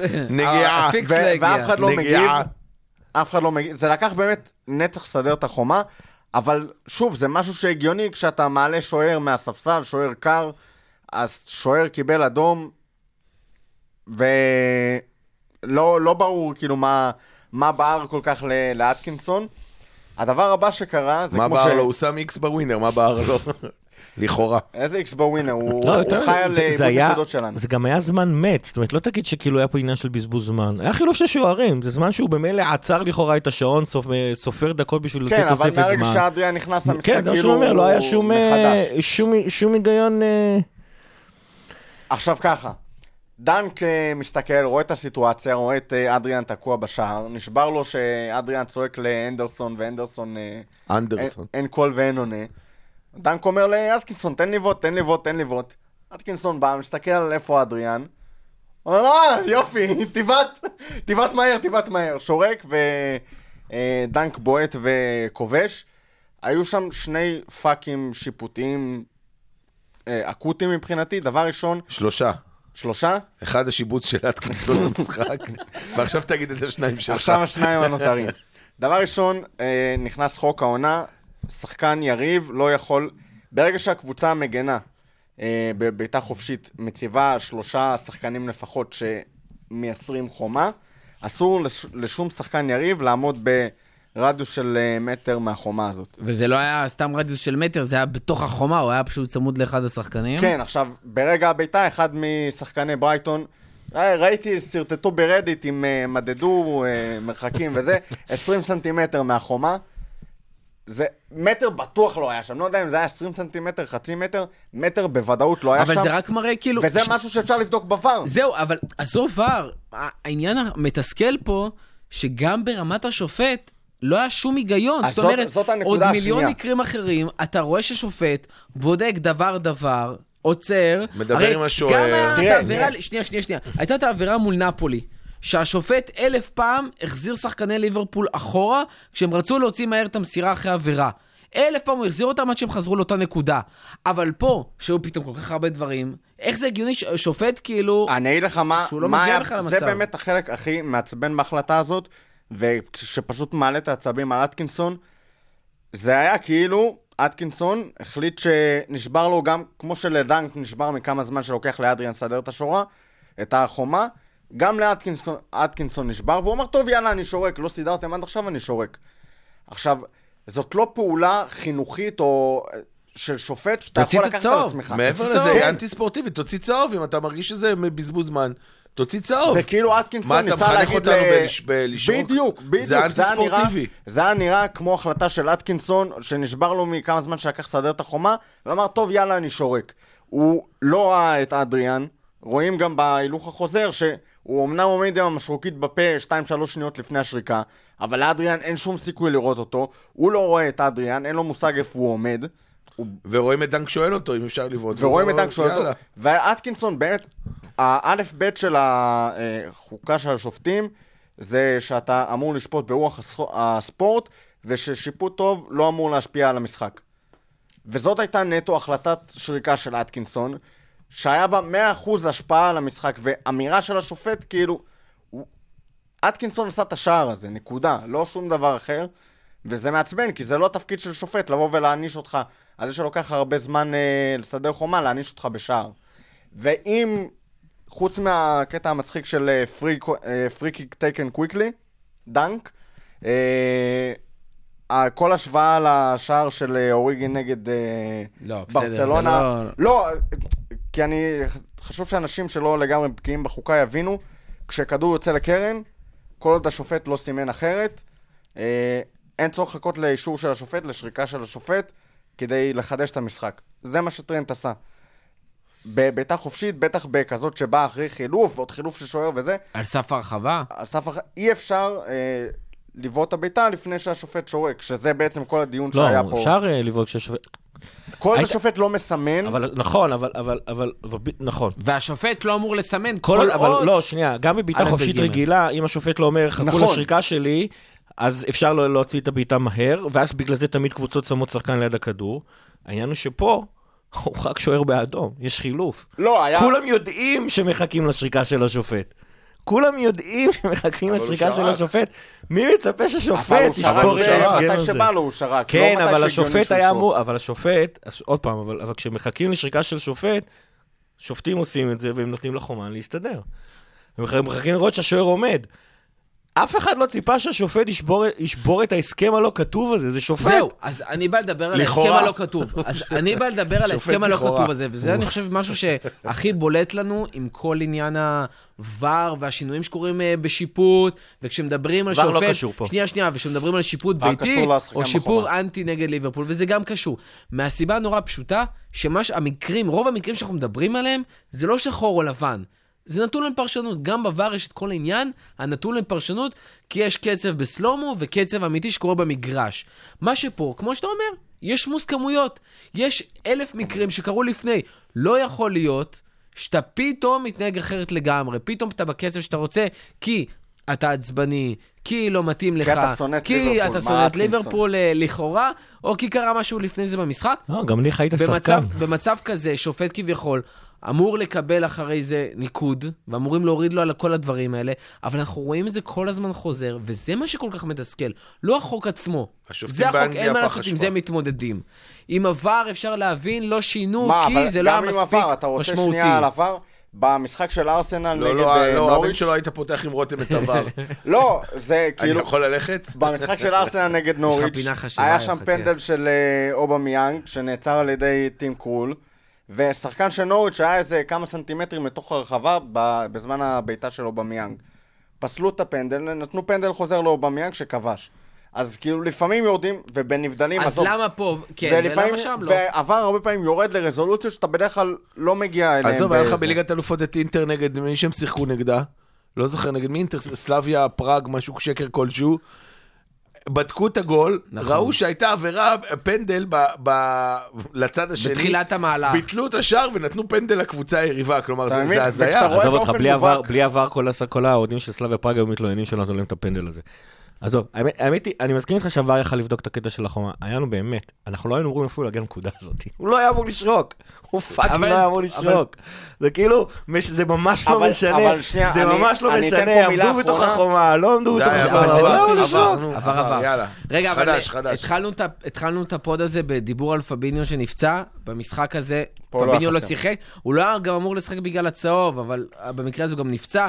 משחק ראשון בעצם, אה, העונה, משחק בלי מלא. ראשון בלי פביניו, משחק ליגה בלי פביניו. כמה זה, כמה הורגש החיסרון שלו, במיוחד מול קבוצה כזאת שבעצם באה להתגונן ומצבים נייחים? אה, באה להתגונן היא לא ממש. אה, היא באה להחזיק בכדור יפה מאוד, והחזיקה בכדור בצורה באמת מרשימה. ההחזקת כדור הזאת לא הייתה שווה, שווה הרבה מבחינתי. קבוצת עשיר- עשירייה התחתונה, בוא בוא נקרא לזה. לא, לא, לא. מבחינת החזקת כדור היא מבחינת מקום שמונה כדור- בליגה, אחרי הטופ 6 ולסטר. וגם איך שהיא שיחקה נגדך, היא באה לשחק, להחזיק גם בכדור, נגד ודווקא סיטי בגלל החזיקה זה... יפה בכדור. כן, כן, אה, מחזיקה יפה בכדור, ודווקא בגלל זה מבחינתי פביניו לא היה כזה חסר, כי הקריטיות של פביניו מבחינתי זה כשאנחנו עם הכדור, ואנחנו משחקים מאוד גבוה, פבינו הבן אדם שבולם את המתפרצות הקטלניות שמנסים להוציא נגדנו, זה ה-key aspect שלו מבחינתי, בליברפול, להיות הדייסון הזה, שמנקה את כל הדברים שהולכים לאיבוד, שאנחנו נורא גבוה במגרש, וכשמשחקים נגדנו פוזיישן פוטבול, אה, פבינו עדיין שחקן אדיר, אבל אה, הוא נהיה פחות קריטי, ואנדו עשה את העבודה שלו בצורה אה, לא רעה בכלל, ניקה שטחים, אה, וגם אוקס היה מדהים מהבחינה הזאת, לא בתור קשר אחורי, אבל בתור אה, מחליף של אינדו. כל עוד הוא לא בורח. לאגף, כל עוד הוא לא בורח לאגף, באמת שהיה לו... בתור קשר, והלחץ. שהוא עשה, בלי, פו- בלי פוזיישן, אה, איבד, היה הרבה אה, יותר מרשים את מבחינתי. הפוזיציה מאשר- שלו מדי פעם. כן, הוא לא- בורח לאגף שם, וברגע שהוא בורח שם הוא פחות טוב. לא, לא רק לאגף, גם בלחץ הוא עולה הרבה יותר קדימה ממה שהנדו עושה. בסדר, הוא משהו, במקור הוא. שחקן התקפי, נכון. כן, אתה יודע, לא... באופן כללי, השילוש הזה של אנדרסון, ג'יני ואוקס, אנדרסון. אני אתלה אותך. אני לא יודע אם יש פה תקרה מספיק חזקה שיחזיק את החבל, אבל אני אנסה. אה, בוא נחזיר את צ'אן, נו, כן. השילוש הזה באמת עבד בצורה מאוד טובה נגד ברייטון. נגד אה, זלצבורג ספציפית, אה, זה המשחק שהכי מדאיג אותי מבחינת פביניו, חיסרון של פביניו. למרות עם שזה לא אמור להיות... המתפרצות המטורפות שלהם. זה לא אמור להיות מה שיכריע את הכף מבחינתי, אבל זה כן אה, סיבה לדאגה. באופן כללי, מבחינת הלוח משחקים ואיך שראינו את אה, אנדו ממלא את המקום של אה, פביניו בינתיים, אני די רגוע. שוב, כל עוד הם יוכלו לשחק ב... בהרכב הזה, כי ברגע שנזרוק שם גם את קייטה, במקום אוקס, שלא יוכל לשחק, עם כל, ה... עם כל הכבוד לחזרה של אוקס לכושר, והוא לא יצליח לפתוח את כל שני המשחקים משחקים האלה. בשבוע, כן, זה מטורף. אין מצב. אה, גם אנדו לא, אתה לא יכול לשחוק. נהיה חייבים את הספסל בחודש הזה באופן... אה, אז כמו שאמרתי לך. זה השלב שידאיג אותי יותר מבחינת הקישור. כרגע אנדו עושה שם עבודה טובה, כל עוד הוא יכול לשחק שם ליד ג'יני ואוקס. משהו אחרון לסיום, אה, או שאנחנו ממשיכים לאברטון? היה משחק קליל. באמת, כאילו, עד, עד, עד הפאול של אליסון, עם כל הפוזיישן שלהם, עם כל המחמאות לברייטון, מבחינתי היה משחק קליל בדרך ל... אז לא יודע יאללה, כמה, אבל- אנחנו המשכנו ל- לאברטון, אה, דרבי בליגה, יום רביעי, אה, המחזור ה-15. דרבי אה, קצת מונח אה, ב- בעייתי ב- בתקופה האחרונה, וכל שאנחנו מזכירים אומרים, אה, זה דרבי זה. אה, אבל גם באנפילד, תשמעו, זה משחק קשה. גם אברטון בתקופה הבעייתית שלה, ותכף נדבר על זה. תמיד, גם בתקופות בעייתיות, היא מגיעה ונותנת לנו משחקים, כפית, כאילו, אני כבר יכול להגיד לכם, קחו, בבקשה, תהיה פה כפית, אה, תודה מראש. נפולי היה פריוויו יפה. ממש, ממש, פריוויו. נהדר, גם הדקות האחרונות מול ברייטון. לא לעשות מבחינת מה שיטת. משחק, מבחינת לא, מבחינת אגרסיביות. והעצבים כן, שתקבל מה- כן. מהפעולות של אברטון זה היופי של פריוויו. אה, גם, דרך אגב, אברטון מול אסטר במחזור האחרון, אברטון עם 30 אחוז החזקת כדור. שנים לא ראיתי דבר כזה. אה, למה? יונייטד. זה גם- זה גם מה שתראה. יונייטד נגדנו. לא, אני אומר מבחינת אברטון, אבל זה משהו שאתה כנראה תראה ב- במשחק הקרוב באנפילד. אה, אברטון, עונה מאוד בעייתית. אה, ברבירו, דיברנו על, אה, על מה הסתכלנו תחילת עונה, ומי אמרנו תגיע לטופ 4, טופ 6, מי לא תגיע, התלהבת מזה שאמרת שיונייטד לא איך תהיה. אתה, למה אתה תופס אבל את אמרת, זה? ש... אמרת שאברטון תהיה בטופ 6, אני לא אמרתי שאברטון תהיה ב top six. הוא רצה, לא, הוא... יש לי הקלטות. אני, לא, הוא יש הקלטות ואני אגן עליו. הוא אמר שיונייטד. לא תהיה בטופ 6, ואז כששאלנו אותו מי תחליף אותה, אז הוא אמר, לסטר, אברטון, אני יודע. אז אברטון לא הייתה אחת מהן. אז לסטר החליפה. חשבתי על משהו כחול שיחליף את האדום של יונייטד. אבל אמרתי בוודאות, ואני חייב לציין פה שיונייטד לא יהיו ב top six. אבל, וגיא אמר לי, אמיץ. כן. תשמע, המצב של יונייטד לא טוב, המצב של אברטון הרבה פחות טוב. אה, אם היה להם, הם התחילו את העונה עם כביכול סגל לא רע בכלל, אה, סיגורסון רישריסון, יש להם את ברנרד, אה, וולקוט גם נתן תחילת עונה יפה. ההגנה שלהם נתנה תחילת עונה יפה, דין ו... בכלל היה מדהים. אני חושב שהיא נתנה סיומת של העונה הקודמת יפה, דווקא העונה היא דווקא סופגת כל הזמן. המצב שלהם עכשיו באמת נורא מזעזע. האברטון- גם נורא- הביאו רכש טוב, נורא אה, מוזר, הביאו רכש טוב, רכש טוב. אגב, בהרבה כסף, משחק. בהרבה כסף, היא אחת הקבוצות שהשקיעה הכי הרבה, ברצינות, אחת הקבוצות שהשקיעה הכי הרבה אה, פאונדים ב- ברכש, הביאה את השחקנים, הביאה שחקנים נכונים, שחקנים טובים. יש שם את מויז קין שהוא כישרון באמת נהדר. מוישה. מה מה זה עוזר אם הוא לא משחק? לא, סבבה, רישרליסון, הוא היה סיגורדסון, כישרון ביובה, יש שם... מהרגע שהוא דרך על אדמת איטליה, אדמת אנגליה. אה, הוא כן, יכול שוב, להיות, אבל אתה לא- יודע, יש להם בכל אופן מ- מאמן- מאמן טוב, לא ברור בכלל, אגב, מה קורה בקבוצה הזאת. לפי היכולת הנוכחית שלה, זה עוד אמור... שנייה לא יהיה שם את המאמן זה הזה. לא, בסדר, נו, נו, מסכנים, אמור להיות, אה, אה. אמור להיות משחק פשוט, לאור זה שזה דרבי ו- ו- ו- והסגל שבכל אופן יש באברטון, ממש אי אפשר לדעת מה יהיה- מה יהיה מחרתיים. טוב, אני אעשה, אשתדל לעשות את זה קצר. אה, אברטון, הקבוצה ש... כמו שאני אוהב להגיד, כל המהות שלה זה אה, להרוס לליברפול. זה, זה מבחינתי מה שאנחנו הולכים לראות בגדול. פיזיות, אגרסיביות, אה, לא אתפלא לראות משחק אלים אפילו עם איזה אדום. קצת בדומה לנפולי, לא רק אה, בקטע של הפיזיות, גם בקטע של קבוצה ש... יש שם איזושהי מוטיב...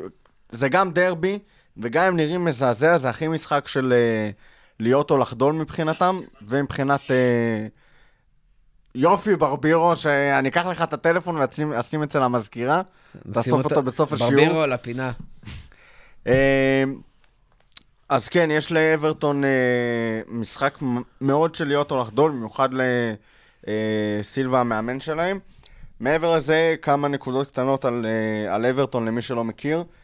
הם חוטפים המון אה, בסוף משחק, בדקות האחרונות של משחקים נראה שנגמר להם האוויר, הם קיבלו עכשיו אה, שער של, אה, על סף האוריגי של אה, ריאנצ'ו בדקה 95-6 זה היה.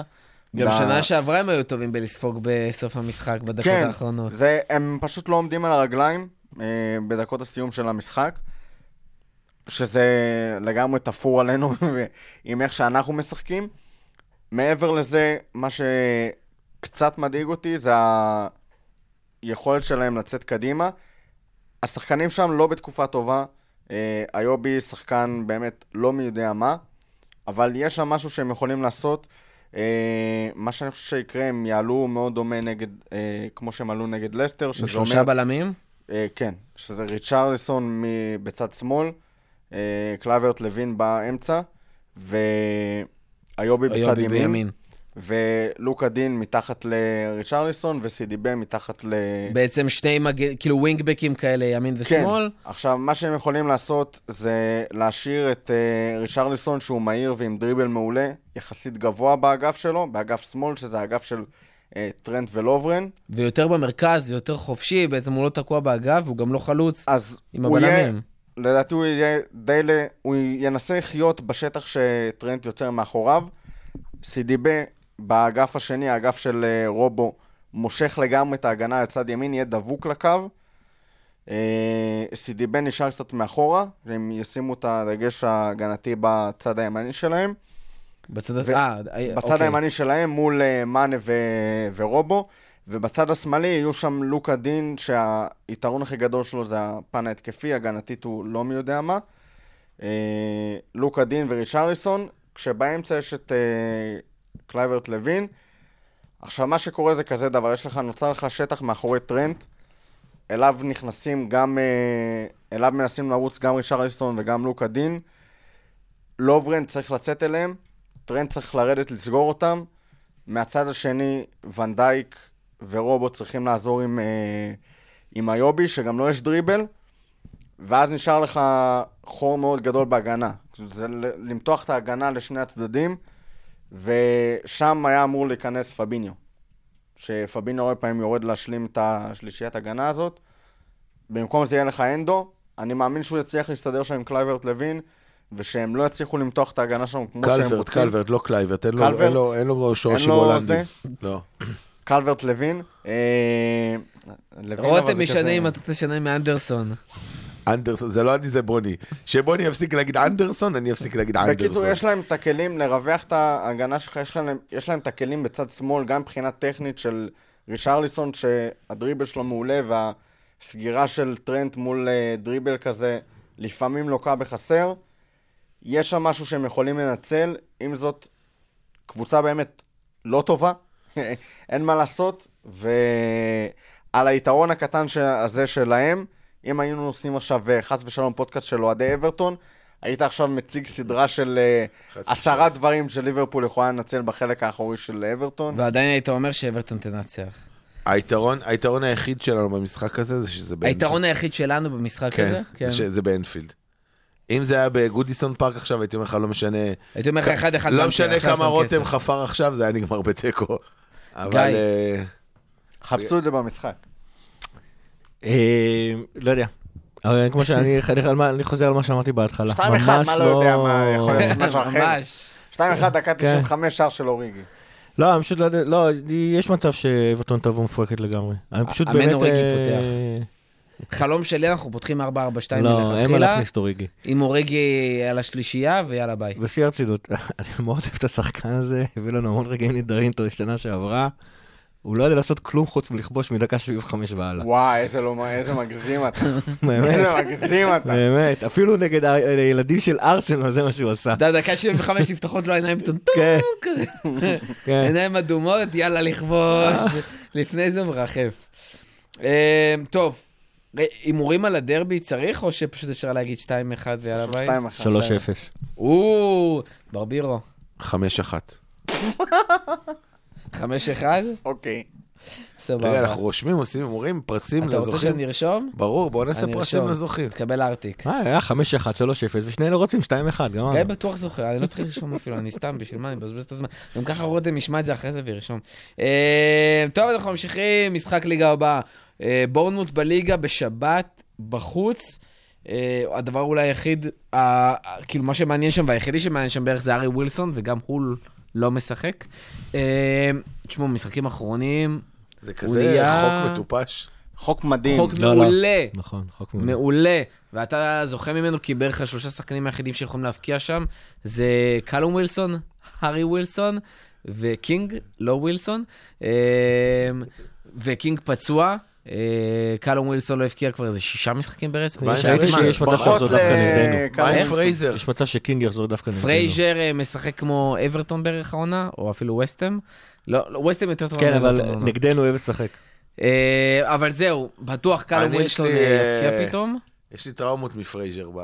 ב... לא יודע למה. מהסדרה אולי. מה, אולי בגלל ה- זה שהוא הוא זה שהפך מ-3-1 ל-4-3 באותה עונה מקוללת? יכול להיות. לא יודע, אולי בגלל זה. משהו, אני שומע את השם פרייזר שם ובורנמוט מול מי זה היה? זה היה מול אה, קארוס אפילו. לא, אבל אה. הסיטואציה שם באמת משמעותית פחות טובה. אה, שוב, קלום ווילסון הבקיע מעל איזה חודשיים. אה, גם אם הוא יבקיע את השער הזה, כמובן בשביל שיגמר 2-1 אה, מול בורנמוט. אה, אבל אני לא חושב שיש שם יותר מדי מה לדאוג. גם השחקנים הנוספים שאולי יכולים לעשות שם משהו, אה, הם באמת פצועים. אה, ובאים אחרי שלושה הפסדים. יש להם עוד. משחק לפנינו, אולי ארבע. אולי אפס. אה, אולי שם יהיה 5-1 ברבירו, לא, לא. ולא מול אברטון? אחד קטן. סגור. אה, רותם, משהו מול בורנמוס, או שאנחנו יכולים לעבור? אה, בורנמוט זה מוקש מסיבה אחרת, לא בגלל הקבוצה שהיא, אלא פשוט כי זה שלושה ימים אחרי הדרבי, ושלושה ימים לפני זלצבורג. זלצבורג. אין, אין טיימינג יותר גרוע מזה, זה- רצף משחקים. דרבי זה מיני גמר, גמר גביע, בורנמוט זה איזה קוד שתקוע לך ברגל, וזלצבורג זה לחלוטין אה, משחק גמר בפני עצמו. זה- זה באסה, כאילו, המשחק הזה תקוע ב- בקטע אחר, זה- וזה מסוג המשחקים האלה שאתה אומר לעצמך, אני חייב לנצח ואני לא רואה אופציה אחרת, ומצד שני אתה אומר, קשה לי לתת שם 100%, יהיה לנו נורא קשה להביא את האינטנסיביות שלנו למשחק הזה, יהיה לנו נורא קשה לשים את הראש שלנו במשחק הזה. אה, אני מקווה שיהיה דו-ספרתי לפניו, ואז כבר... תשמע, אני בעיקר, אני, אני. אני בעיקר מקווה שאנשים ייסעו למשחק הזה, ואם הם נוסעים, אז אחרי הרבה מאוד זמן אנחנו יכולים לחזור סוף סוף לפינה המהוללת, המקודשת, המשמחת, מלאת בלבולי המוח והשקרים. ברוכים הבאים לשעשועון! זה לא נכון. מה כדאי לא, לכם לא. לדעת אם אתם אוהדי איכות שנוסעים לבורנמוט עם אופיר וואי, וואי, ברברו? וואי. קודם כל נעלבתי. אה, באמת, מעמקי נשמתי. אני, רק בגלל שאני מכבד אתכם, אני לא קם והולך. כל העובדות אמיתיות, כולל הסיפורים האמיתיים שהמצאתי באותו רגע. אני, אני בכלל מקבל את זה. טוב, אז הסיפורים שבאמת המצאתי באותו רגע. אני רוצה להגיד שבדרך כלל מגיעה הפינה, ואז אני מלכלך על העיר, ואומר כמה העיר לא פה ולא שם ולא טובה. אתה רוצה להגיד לי שיש לה ריח של דובדבנים? אז אני רוצה להגיד לכם משהו על בורנמוס. אה, אז בורנמוס היא, היא, היא עיר יפהפייה, באמת. היא עיר קיט, היא עיר נופש, היא נמצאת אה, בחוף הדרומי של אנגליה. יש לה את רצועת החוף הכי גדולה אה, באנגליה לעיר. אה, נופשים בה מלא מלא אנשים. יש לה רצועת חוף יפהפייה. אה, יש בה את כמות שעות השמש הכי גדולה באנגליה, וגם זה, אתם יודעים כמה שעות שמש בקיץ בממוצע? שעתיים. 13. 7.8, וזה הכי הרבה שעות שמש באנגליה בקיץ. יכול להיות. אני אומר לך, שעות שמש, לא אור. שמש, sun, לא light. light של ירח. sun, שעות שמש, שהשמש... ככה להיות עושה יותר מ-12 לתלמידים שעות, זה שלו. קרוב ל... לא אור, לא שעות שיש אור, שעה שהשמש, אתה רואה אותה. מאיפה מגיע האור? מהשמש. לא, אבל מזריחה יש עד עננים, שקיעה. יש, נגיד בליברפול יש אור, אה, אבל אין שמש. אין שמש מעולם. למה סטיבי נסע ללוס אנג'לס מסכן, 35 שנה לא ראה, לא ראה דקה של שמש. ואז הוא חזר לגלאזגו. אומר, אתה אומר, אתה אומר זה משוקלל בשעות ענן וכאלה. כן, בדיוק. הבנתי. אז מי שחושק, אה, מי שחשקה נפשו לנסוע, לראות בחורות יפות אה, בחוף, שייסע לכל מקום שהוא לא בורנמוס. שהוא לא אנגליה. שם יש אנגליות. מכוערות בלי שיניים בביקיני בחוף, אז אה, הוא מוזמן. אבל שתדעו ככה, אם אתם כבר נוסעים לבורנמוט, תדעו שבכל שנה נמכרים בערך אה, 900 אלף גביעי גלידה בממוצע בבורנמוט, זה צרכנית הגלידה הגדולה באנגליה, בורנמוט, בעיקר בקיץ. תשמע, בשביל אה, גלידה צריך אה, חוף ושמש. יש שם חוף אז אם. כבר, אז כבר. אם כבר, האגודה הלאומית לרציפים ומזחים, אני לא יודע איך אומרים פיר ב- בעברית, אשכרה יש דבר כזה, אני נשבע לכם באלוהים, בדקתי, רותם, אתה מוזמן לבדוק, The National Society of Piers, אה, בחרו ברציף בוסקומב, שנמצא בבורנמוט, ל pier הכי cool באנגליה. אז אה, מי שנוסע לבורנמוט מס- מוזמן להסתובב ברציף בוסקומב, ותדעו, הכי cool להיות. הכי cool, הכי cool. אז זה למה cool, כי הוא קר, זה כמו קר מלך הכיתה באנגליה. בלימודי כי אין מתמטיקה. בטכניון, זה... אה, זה, זה, זה מה שהם בחרו, זה לא אני בחרתי, זה, זה פרס מסתבר נחשב, כי זה הופיע בכל האתרים על בורנמוט. אה, תדעו שהרבה סופרים חיו בבורנמוט, כלומר, הרבה, הרבה אנשי רוח, אה, סופרים מפורסמים, לא, לא סתם... אה, כמו מי? אז אני אגיד לך מי, הכי מפורסם בהם אולי זה אה, J.R.R. טולקין, שחיבר את ההוביט ושר הטבעות. אה, רוברט לואיס סטיבנסון, שכתב את דוקטור ג'קיל ומיסטר הייד ממש בבורנמוט, והוא כתב את, ה, את הסיפור.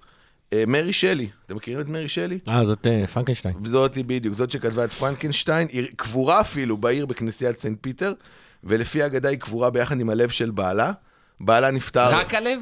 רק על בעלה נפטר באיטליה, ושרפו את הגופה שלו, ומספרים שהלב סירב אה, להישרף, והיא נקברה עם הלב של בעלה, אה, כיאה אה, כיאה לפרנקנשטיין. רמת אמינות, פינת ברביר. לא, לא, לא, לא, לא, זה- אגדה, זה לא, לא, אמרתי מראש שזה אגדה. יש סרט נפלא לחיים שלה, הייתה אישה מאוד מעניינת, נקרא לזה ככה. אה, ממליץ בחום. הגוף, הגוף י- נשרף באיטליה, אה, ואז הלב. הלך לחפש את לא אימא. אתפלא בכלל. אתה מבין? ומפורסם נוסף שנולד בעיר הוא אה, קריסטיאן בייל, הלו הוא אה, בטמן. הידוע. המוצלח. המוצלח, בטמן המוצלח. עכשיו בורנמוט היא, היא לא סתם ידועה כעיר קיץ ונופש, היא גם עיר שנשברו בה אה, לפחות שני שיאי גינס שאני יודע עליהם. אם הייתי חוקר אולי הייתי מוצא עוד. יש לי תחושה שזה לא שיא גינס של ספורט או גובה. לא, לא, לא. למרות, למרות, למרות שאתם לא, אתם לא, לא, לא, לא תאמינו, אבל בורנמוט, כמה כן. שאתם מסתכלים עליה, אה, שיחקה נגד ריאל מדריד. בורנמוט הקטנה שיחקה נגד ריאל מדריד הגדולה. עם משחק קריסטיאנו. ידידות. במשחק ידידות, נכון. איך ידעת שזה משחק ידידות? לא, ולא אני- בליגת האלופות נגיד. אה, אנשים עמדו שם אה, שמונה שעות בתור כדי להשיג כרטיס למשחק, עלה 60 פאונד והאוהדים התלוננו עליו, ובסוף הם הפסידו גם 6-0. אה, אז בורנמוט ידועה בשני שיאי גינס שאני אה, זה. בספטמבר 2011 התאספו 152 אה, 152 נשים וגברים, ועשו את המקלחת המשותפת הגדולה בעולם. תחת מקלחת ענקית שנבנתה בחוף למען האירוע, והם שברו את השיא שעמד על 146 שהיה בשיקגו ארבע שנים יש לפני. מצב שיש דבר כזה ספר שיאי גינס אה, מבוגרים בלבד? לא, כי זה לא זה היה... נשמע התחלה של זה בדרך הבאה. לא, זה היה מקלחת, הם היו עם אה, זה ביקיני לא שיאי. גינס, זה שיאי פינס. עכשיו, בבורנמוט, אה, כן, אחרי המקלחת. יותר נכון במקום שנקרא פישרמן קליף, יש את הרכבל הקצר בעולם. הקצר בעולם. הרכבל הקצר בעולם 28 מטר, עצלנים לכו ברגל ביג שלכם. אה, רכבל של 28 מטר, מהחוף ללמעלה של הצוק, 28 זה יותר מטר, קצר מראש הנקרא כאילו? כן. כפרה זה, 28 מטר. למה לא בנו מעלית? לא הבנתי. בקיצור, זה הרכבל הכי קצר של בעולם. 28 מטר האלה. ואני אסיים ואני אגיד באמת, בורנוס עיר יפהפייה, תיסעו, תראו את הניצחון. את הניצחון של ריאל השיא מדריד. האחרון, השיא האחרון אה, שיש בבורנות זה המאמן עם הקול הכי דומה, עם השם הכי דומה לקול של טאן, אדי, אאו! לא מאמין שזה איש. טוב, ומברבירו, אה, מהפנטזיות מהפנטזיות של? ברבירו על אה, מקלחות, אה, לא לפנטזי. רוצה- אתה לא רוצה הימורים על בורמוס? כי אני אפתיע אותך. אתה רוצה להגיד לי שלא יהיה 2-1? תיקו אחד. לא. כן. רותם, אתה רוצה לסייג את התיקו אחד הזה? מול בורנמוט? כן. בחיים לא. לא יודע, תן לי לנצח, די, תן לי לסיים את העונה הזאת כבר, יאללה, אליפות דו-ספרתי. אני אומר גם שיגמר. 3-0. אה, אז מהפנטזיות של ברבירו על מקלחות אה, מרובות אנשים, בואו נעבור לפנטזי שלנו. כאילו, מה זה שלנו? אנחנו פחות טובים, אבל אה, יש אנשים יותר מוצלחים, זה גם במיוחד מעניין אותם. השלושה שנמצאים פה כל איתי הזמן. ויזל וחברים שכבר לא, איתי ויזל לא בטופ, אבל כן, יאללה. אז את מחזור מוביל. 14 ניצח גיא שקד עם 74 נקודות. אני חייב לומר. שהוא לפני תחילת המחזור היה במקום 49, אז הייתי בטוח שזה אחד שכבר התייאש ולא לא עוקב אחרי הקבוצה, אז בדקתי גם מי אז השני. גילוי נאות, גיא שקד אה, חבר מאוד טוב. אה, האמת שהוא אפילו לא אוהד ליברפול, הוא אוהד. ארסנל, אבל הוא היה מאזין אני- לנו אני רוצה רגע, כן. אני רוצה רגע. אה, תמונה של אני מציג המקלחת, תמונה. של המקלחת המשותפת, שיא גינס, בבקשה, כדי שתראו שהעובדה אה, לא מומצאת. זה והן בביקיני. תשמור, תשמור. תשלח אצלנו בקבוצה ואנחנו נעלה את זה רותם, אתה בפייסבוק. בסדר? אפשר? זה? אתם רואים? כן, אחלה דף פיברה קטנה. זה אה, bbc.com כפרה עליך. BBC עם SEE אולי. גינס וורד רקורד. רקורדס. אה, אז זהו, אז אני חוזר לגילוי. נאות, גיא שקד חבר מאוד טוב, אה, גם לא אוהד ליברפול, לא אוהד ארסנל, אבל כן מאזין לנו, ונכנס לליגה. לא שינה את ההרכב שלו חודשיים, וככה כנראה הוא הגיע, כי פוקי וונדייק עדיין בהרכב. אז אתה יודע ש... של מי אני- ונדייק לא נמצא? החל מהמחזור האחרון? של ברבירו כמובן. אני, אני רק רוצה להגיד שאני בדיחת פנטזי. אני אסביר לכם גם למה אני בדיחת פנטזי. הייתה לי בקבוצה את ונדייק. באיזו מהן? רגע, בוא נגיד קודם כל לברבירו יש שתי קבוצות. אני לא זוכר באיזה. קבוצה. שתיהן, לא, יש לי קבוצה אחת שעשתה 57 נקודות במחזור הזה, שזה מעל הממוצע, כן, ברחת ממני. ועליתי למקום 26, אה, המכובד. כן, כן, כן, בק- באחת הקבוצות. היה לי את ונדייק, בברבירו או בברבירה? הוצאתי את ונדייק וקניתי את פררה, אה, וונדייק כמובן שהבקיע צמד. אמרתי? היה השחקן הכי טוב השבוע. מי? ונדייק. בפנטזי. הוצאתי את ארי ווילסון ושמתי אותו על הספסל והכנסתי במקומו את אדמה טראורה. אם אתם כבר רוצים להגיד בדיחת פנטזי. וקניתי את רשפורד, הבקיע, הפרמייר ליג נתנו את הגול- שלו כגול עצמי של היטון. כן, אבל הרגעתי אותך, אתה כולה? נקודה, הוא מקבל בישול על זה בפנטזי, הכל בסדר. לא משנה, אבל אתה יודע, בכל זאת, אני בדיחת פנטזי מהלכת, ואני עדיין מוביל פה בפאנל. לא יאומן. גיא, בוא תסיים את הפינה. אה, כן, אז כמו שאמרתי, הייתי בטוח שהוא כאילו התייאש מהקבוצה, אז בדקתי גם מי מקום שני. סיוון רון במקום השני עם 70 נקודות. בצמרת היה שבוע שעבר מתח לא נורמלי, 3 נקודות הפרש, זה קצת נפתח. נועם קירם מוביל מ-836. יוסי גודמן 833 וגיא ברזילי. שבוע שעבר היה מתח מטורף, שלוש וגיא נקודות הפרש, ברזילי וזה נפתח. 828, השבוע יש 8 נקודות. מה קרה לך? שבוע שעבר. היה 3, עכשיו 8, בין הראשון לשלישי. וואו, וואו. בית זונות. אה, רגע, גיא, לפני שאתה... אין לנו פה איזה... אין רגולציה. גיא, גם המצב לא בשמיים מה שהולך פה. אה, גיא, אנחנו נשארים איתך אחרי פינת הפנטזי. אה, קרו... קרו כמה דברים מעניינים השבוע, אבל אחד מהם קצת אה, ברח מהכותרות ומהשיח, במיוחד אחרי שני משחקי הכפית, אה, וזה המשפט של אה, דקנפילד. כן, דיוויד דנקנפילד היה מפקד המשטרה בזמן חצי הגמר המקולל אה, בהילסבורו.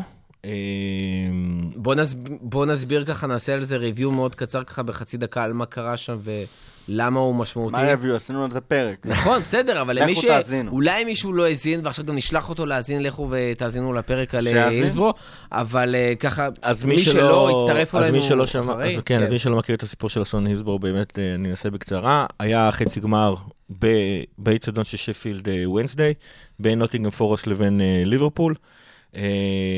היה באמת בצד של האוהדים של ליברפול היה פקק רציני, המשטרה לא ניהלה את, בכלל בעצם את אה, איך, איך מכניסים את, ה- את האוהדים, ומתוך כל הלחץ שנוצר ביציעים שמאחורי השער, נהרגו 95 אוהדים אה, ביום, ביום של המשחק.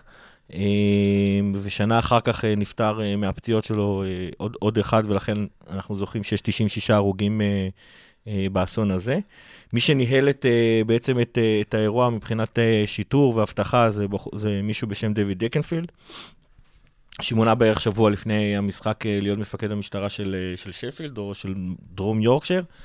אה, והוא היה אמור לטפל במקרה, הוא לא התייחס לעובדה שאוהדים נכנסים, שיש לחץ של אוהדים, הוא לא, הוא לא פתח את השערים שיוכלו לעזור לאוהדים להשתחרר מהלחץ, ובעצם העמדה הרשמית של כל המשפחות של אסלון של איסבורג, זה שהוא באמת האחראי העיקרי לנושא.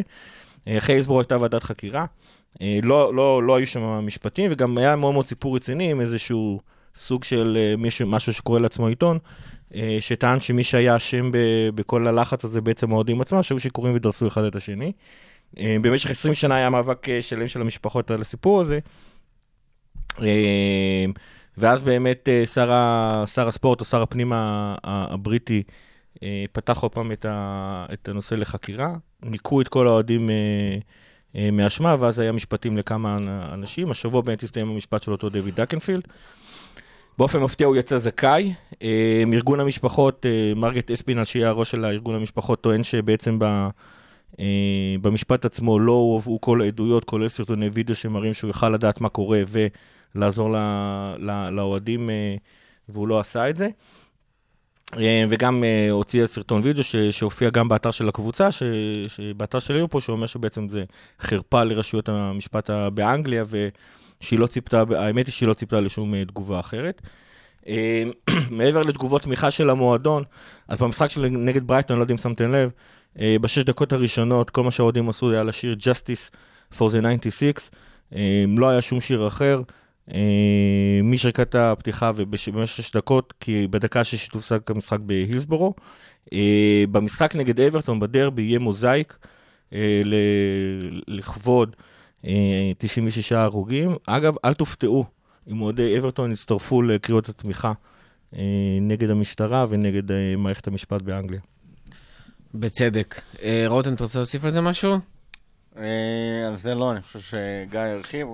מעבר, כאילו, חוץ ממה שגיא אמר, ומה ששלחתי את המאזינים להאזין, באמת, מי שלא מכיר, אה, עשינו יופי של פרק על, ה, אה, על הסיפור הזה של אילסבורו, כולל אה, הרחבה על תפקידו של אה, דנקן, דנקנפילד ב, במאורעות. שווה להאזין ולשמוע את הסיפור וההתרחשויות שם. חוץ מזה, אה, קטנות ככה לסיום, לסטר, נורא נחמד לי שהם אה, מאחורינו, במרחק של אה, כמה זה? שמונה נקודות?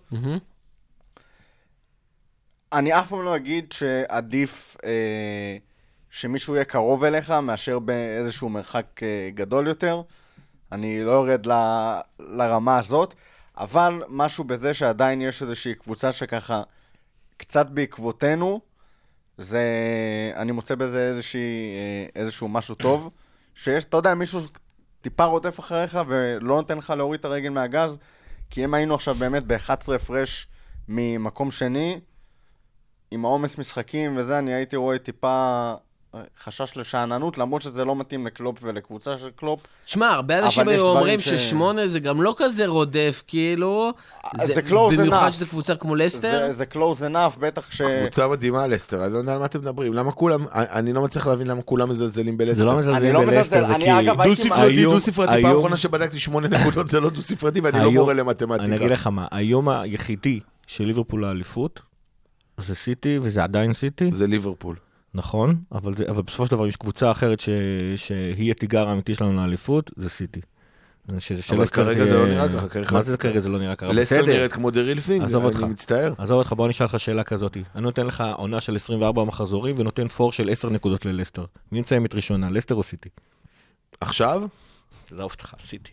בקצה הרבה יותר טובה, הרבה יותר חזקה, מאמן הרבה יותר טוב, שחקנים. שני, שני הרכבים של סיטי הרבה יותר טובים מהרכב הראשון של לסטר. באמת, לסטר עושה עונה נהדרת. כולנו גם יש לנו את הנוסטגיה לרוג'רס שהשתפר פלאים בשש העוניות ש... שהוא לא היה בליברפול. אה, קבוצה נהדרת, קבוצה נהדרת, אין שום שאלה, תסיים מקום שלישי, מקום שני תהיה סיטי. אני אגיד את זה ככה, אה, יש עוד 24 משחקים, אני לא רואה אותנו, חוץ מהתרסקות בקנה מידה שלא ראינו באנגליה, לא רואה אותנו מסיים מתחת ל-88-89 נקודות. גם זה נמוך ביחס לפתיחה שלנו, אבל לא רואה אותנו יורדים מתחת לזה בלי איזה... אה, אתה ממש חייב לחטוף עכשיו משהו, כן. בדצמבר, ינואר כמה תיקואים בשביל להגיע למצב הזה. משהו איום ונורא. ב-88 נקודות אני עדיין רואה מצב שסיטי מצליחה לעבור את זה. כן. לסטר שעוברת 88 נקודות, עם כל הכבוד לאיזה יופי שהם משחקים עכשיו, אני לא רואה. אה, זה יכול לקרות, זה כדורגל, הכל, הכל, יכול לקרות, והם עדיין 8 נקודות מאחוריך, אבל... ואין להם אירופה שזה יתרון, אה, אבל יש להם ורדי אחד, שאם הוא נפצע זה גומר אותם לחלוטין. ואם, ואם, ואם, ואם, ואם, ואם, לא, אני גם- עדיין אומר, אבל- לא, מעבר אבל ל- אבל זה מאוד פשוט, אני נורא אגיד לך דבר קשה כזה, לא. רגע, רגע, נורא קשה לי עם הזלזול בלסטר. זה לא זה לא זלזול. זלזול. אני אגיד משהו, זה לא זלזול, זה- אני אגיד זה- משהו- זה- זה בחינה להגיד רצינית של שלסטר הקבוצה. מסוגלת להגיע ב- ל-80-85 נקודות. להגיד זה טירוף שלסטר מטורף. יותר טובה בסגל- מסיטי, זה אה, לא מוסבר לי, איך אני- כאילו אף אחד שליש לא- עונה מי אומר משכיח ש- אה, שתי אחד לא עונות אומר אה, לסטר יותר טוב. מופלאות. לא, אבל... אבל... אה, אבל אם מעולם- לסטר לא יותר רגע! טובה מסיטי. מעולם לא אמרתי שלסטר יותר טובה מסיטי. אמרתי שאני לא מבין את הזלזול בלסטר, זה מה שאמרתי. לא זה לא זלזול. אנחנו מעריכים את סיטי עד כדי כך שאנחנו בטוחים שסיטי יצא במקום אני שני. אגיד לך דבר כזה, אני אגיד לך דבר כזה, לסטר, קודם כל אנחנו יוצאים מנקודת הנחה, לסטר העונה מדהימה בכמה רמות ממה שכל אחד ציפה בלסטר יש בסגל מלסטר. יותר, אה? יותר שחקנים שזכו באליפות מאשר בסגל של לסטר ליברפול. יותר סבבה. מעניינת, יש להם יותר- פחות שחקנים שזכו באליפות אירופה זו מה- הקבוצה הכי טובה של מהשחקנים לסטר ליברפול. מאז האליפות שלה. עם כל זאת, יש זו כמה קבוצה דברים. יותר טובה של לסטר מאשר... כן. אני, הרבה אני, לא. אני לא. בטוח, כי היו שם עוד כמה דברים, אבל אה, אני אגיד את זה ככה. לסט, יש פה כמה כוכביות. אחד, לסטר זוכה מזה שיש לה, שאין לה אירופה עונה. וכבר ראינו בעונות הקודמות, קבוצה בלי אירופה, איזה יופי של עבודה היא נותנת. וולפס עשתה את זה עונה שעברה, לפני כן כבר צ'לסי עשתה עונה כזאת, ואנחנו עשינו עונה כזאת. זה, ככה זה עובד, אין מה לעשות. כוכבית נוספת, אנחנו לפני דצמבר, דצמבר, ינואר, פברואר, לסטר יכולה לאבד המון נקודות, הסגל שלנו גם לא הם- מספיק עמוק גם בשביל הם שני שתי משחקים משחקים בשבוע. בשבוע, כל שבוע, מה לא שלא היה עד בכלל. עכשיו. ודבר נוסף, מה שרותם אמר, אה, זה ורדי, שאם ורדי נפצע, והוא המוציא לפועל העיקרי שם, למרות הגול של אה, איניאצ'ו במשחק האחרון, זה לא אותה רמה, אין מה להשוות. כל שחקן אגב, אה, נכון. אין להם- ויותר- אין להם- אין להם מחליפים להרכב הראשון. כן, אמרתי, הסגל שלנו לא מספיק עמוק, ויותר מזה אני אפילו אגיד, ועם זה אני אסכם. אני באמת רואה, אם לסטר מסיימים מקום שני העונה, מקום שני, ורדי בקצב הזה, שחקן העונה, גם אם ליברפול זוכה באליפות, ורדי יהיה שחקן העונה, כי שחקן שמסיים אה, בהפרש כזה של שערים, אין מצב שהוא לא לקח, וזה גם מה שהיה עם אני סאלח. אתן פה משהו איזוטרי קטן שאולי ירצה את כל הצדדים. בשנה שעברה, שני בדצמבר, איזושהי קבוצה ניצחה בבית שלה את אה, אברטון בדקה ה-95, והיא סיימה מקום שני. אז אה, אה, נגיע עוד משהו על לסטר. לסטר כשלקחה את האליפות, אה, עשתה אליפות עם 82 נקודות, יכלה לקחת את האליפות עם 72 נקודות. קורה פה משהו מאוד מוזר. ארסנל, יונייטד, אה, טוטנאם וגם צ'לסי. נמצאת באיזה תקופה מוזרה כזאת בכל 2019, והיא נהנית מזה. ראינו אותה נגדנו, הם עד הדקה יותר מזה, 75 זה לא היו קיימים, זה היה אחד המשחקים היותר קלים שלנו, שבאמת, באיזה שער אה, שקורה, בעטו פעמיים לשער אה, בדקה 75, אחד מהם היה שער, זה, זה משחק הזה הסתבך, הם לא היו בכלל במשחק, זה אחד המשחקים היותר, יותר קלים שלנו, הם עוד לא פגשו את סיטי. תוסיפתי, תוסיפתי. אז, אז מזה הם נהנים, ובגלל זה הם במקום השני, ווואלה, האמת היא, כאילו, רספקט למה שהם עושים, אבל כאילו, וואלה, שלישית. טוב, אני מסתכל על ברבירו פשוט, אני- אני רואה את העצבים שלו. טוב, אז עם אה, זה אנחנו מסיימים. תודה רבה לכל מי שהיה איתנו לאורך הפרק. מזכירים לכם, אנחנו גם בפייסבוק, גם באינסטגרם, בטוויטר, חפשו אותנו, אנחנו בכל מקום. תגיבו, תעשו לייקים, שתפו. אהבתם, ספרו לחברים שלכם ותעזרו לנו להמשיך לגדול ולהתרחב. ואם כבר אנחנו מדברים על זה, סיימנו 50 פרקים. אני, יש לי תוכנית. אני אתן לך פינה רגע. לא, תשמור את זה לפעם הבאה. לא, נו, לכבוד החמישים. כן. חמישים, מספרי החמישים הגדולים בהיסטוריה של ליברפול. שלושה שחקנים כאלה. הכנו אותי מראש. מי השחקנים? לזר מרקוביץ', כן. כפרה עליו! מי עוד? ברנגן, כפרה עליו! ומי ו- עוד? מי השלישי? מי השלישי? תגיד לי מי השלישי? הרעת שהכנתי. לא, אני זוכר שהיו שלושה, אני לא זוכר מי, אבל אני גרוע בשמות. היה עוד שחקן ש... עוד שחקן לא רלוונטי, וכפרה עליו, והוא לא מעניין, שלושתם לא מעניינים. אבל פרק 50, ואני רוצה אתכם, כל מי שמאזין לנו עד עכשיו, וכל מה שמאזין לכפית, ווואלה, כבר הגענו ללא מעט מאזינים. יש מי שהאזין עד זה עכשיו? כבר לא מאות. אני מאמין שכן, כי גם בפרקים הקודמים שהיינו בשוק זה קרה, ופה היה פחות גרוע. ברבירו הפסיק להאזין לפני 20 דקות. אני אומר לכם דבר כזה, ואנחנו נחזור אליו בפרק הבא ב-51 בהתחלה. אנחנו יוצאים למלחמה. אנחנו פרסמנו לפני שבועיים, או שלושה, לא זוכר כבר. מלחמות אתה שהגענו- יוצא? שנייה, שנייה. הגענו למקום 139 בצ'ארט בספוטיפיי. מאז, רותם, הידרדרנו. מה כמובן, קורה? מה קרה? פגרה, אין, אנשים לא מקשיבים בפגרה, אבל נגמרו הפגרות. ומעכשיו, אנחנו בפרקים, ב-20 פרקים הבאים, 25 פרקים הבאים, יורדים, עולים ל top 100 ואפילו ל top 50, ובשביל זה אנחנו צריכים אתכם. גם אתם פה בפן, אנחנו צריכים כמה דברים.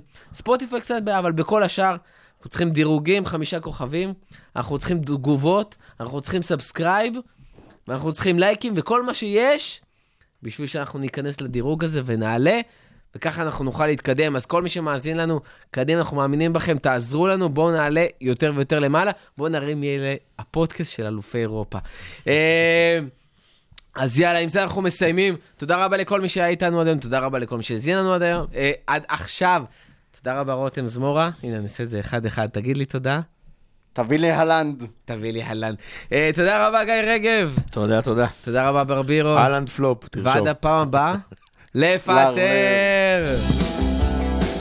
הכפית.